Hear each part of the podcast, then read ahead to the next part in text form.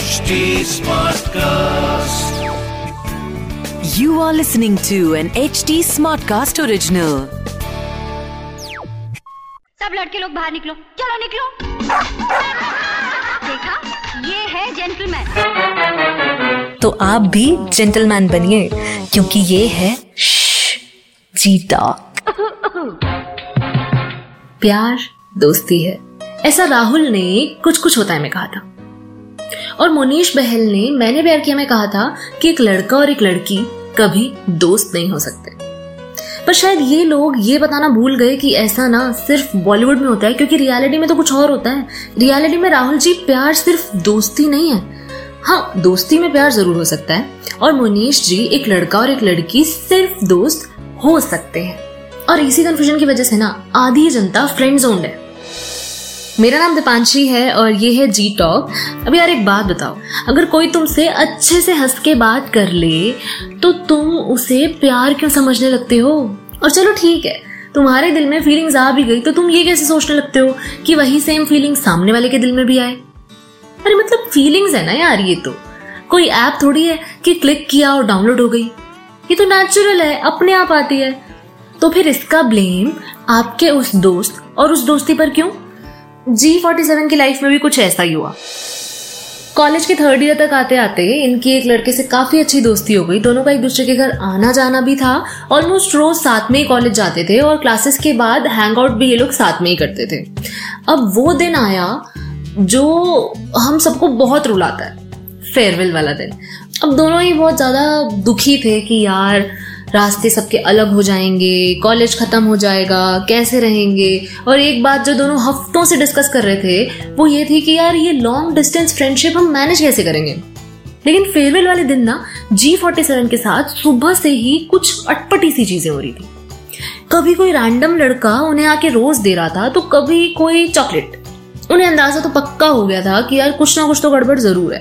शाम हुई और जब पार्टी ओवर होने का टाइम आया, तब कुछ ऐसा हुआ जो कि उनके लिए बहुत ज़्यादा अनएक्सपेक्टेड था। उस लड़के ने जी फोर्टी सेवन को सबके सामने प्रपोज कर दिया। हाउ क्यूट नहीं नथिंग इज़ क्यूट क्योंकि प्रपोजल के जवाब में हाँ नहीं, ना आया। और इसका सिंपल और क्लियर रीजन था कि जी फोर्टी सेवन के दिल में ऐसी कोई फीलिंग थी ही नहीं, वो तो सिर्फ़ एक जेन्युन और प्योर दोस्ती निभा रही थी। और ऐसा ही उन्होंने अपने बेस्ट फ्रेंड को समझाया भी, और वो उस वक्त समझ भी गए और उन्होंने सिचुएशन को लाइटन अप करने के लिए ये कह दिया कि, अरे, तू मेरे प्लान में फंस गई यार, मैं तो बस मज़ाक कर रहा था। अब दोनों जॉब करने लगे और जी फोर्टी सेवन की लाइफ में कोई स्पेशल समवन आ गया। लेकिन ये बात जब उन्होंने अपने बेस्ट फ्रेंड को बताई तो एक अजीब सी ऑकवर्डनेस वाली साइलेंस थी। ये समझ गए कि अब वो दोस्ती नहीं रही है यार, जैसी पहले कभी हुआ करती थी। काफ़ी बार इन्होंने ट्राई भी किया कि चीज़ें वापस से पहले जैसी हो जाएँ, पर वो कहते हैं ना कि एक दरार सी पड़ गई थी जो अब भर नहीं पा रही थी।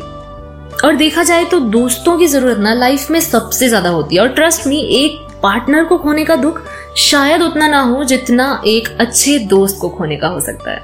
पर सिचुएशन ऐसी थी कि कोई कुछ कर ही नहीं सकता था। और पता नहीं कब उस दोस्ती में इतनी कड़वाहट आ गई कि जी फोर्टी सेवन एक दिन घर से निकली तो लेकिन वापस नहीं आई। उन्हें हॉस्पिटल लेके जाना पड़ा क्योंकि किसी ने उन पे एसिड अटैक किया था। मैं जानती हूँ आप सोच रहे होंगे कि ये किस मोड़ पर कहानी खत्म हो रही है। क्योंकि अगर आप मुझे सुनते हैं तो आप जानते होंगे कि मैं हमेशा हैप्पी एंडिंग्स आपको दे के जाती हूँ। इसलिए नहीं कि मैं उस रियलिटी को परे रखना चाहती हूँ। इसलिए क्योंकि मैं ये चीज़ समझती हूँ कि ऑलरेडी हम रियलिटी में ना, चारों तरफ़ से नेगेटिव एनर्जीज में फंसे हुए हैं। तो मैं कोशिश करती हूँ कि मैं कुछ आपको पॉजिटिव दे के जाऊँ, मैं कुछ आपको ऐसा सुनाऊं जिससे आपके चेहरे पर वो मुस्कान रह जाए। लेकिन अपनी ये कहानी मुझसे शेयर करने के बाद जी फोर्टी सेवन ने कुछ ऐसा कहा जो सुन के मैं खुद को नहीं रोक पाई और शायद इसीलिए मैंने आज आपसे ये शेयर किया। उन्होंने कहा कि मैं जानती हूँ कि उसने जो किया वो गलत था, मगर मेरी भी उतनी ही गलती थी।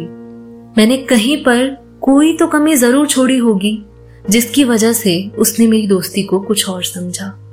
शायद वो लकीर जो दोस्ती के दायरे को पार करने से रोकती है, मैंने ढंग से उसे नहीं खींचा था।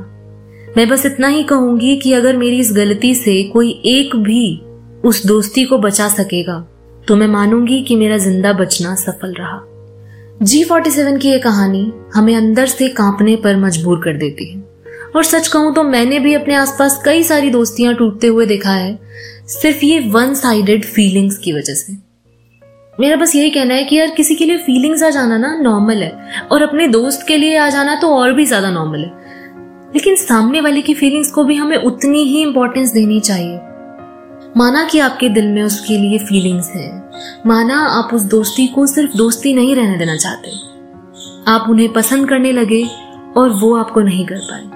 इसमें आपकी कोई गलती नहीं है। लेकिन आप एक बात भूल गए कि गलती तो उनकी भी नहीं है ना। अगर उन्होंने सिर्फ़ आपको दोस्त माना, उन्होंने आपके लिए ऐसा कुछ नहीं सोचा तो इसमें उनकी क्या गलती है? ये प्यार वाली फीलिंग कह देने से थोड़ी ना आती है। ये तो अपने आप आती है ना। और अगर उन्हें आपके लिए नहीं आई वो फीलिंग तो आप भी तो समझिए, उस दोस्ती को निभाइए। ना उसे टूटने दीजिए और ना ही उसे नफरत में बदलने दीजिए। मैं फिर आती हूँ, अपना ध्यान रखिएगा। आपको भी मुझसे कोई बात शेयर करनी हो तो आप मुझे इंस्टा एंड ट्विटर पर मैसेज कर सकते हैं। I am Deep underscore Anshi है मेरा नाम। और अगर आपको कोई फीडबैक देना है तो आप एच टी को भी मैसेज कर सकते हैं ट्विटर इंस्टाग्राम एंड फेसबुक पर। And to listen to more podcast you can log on to W W W dot H T Smartcast dot com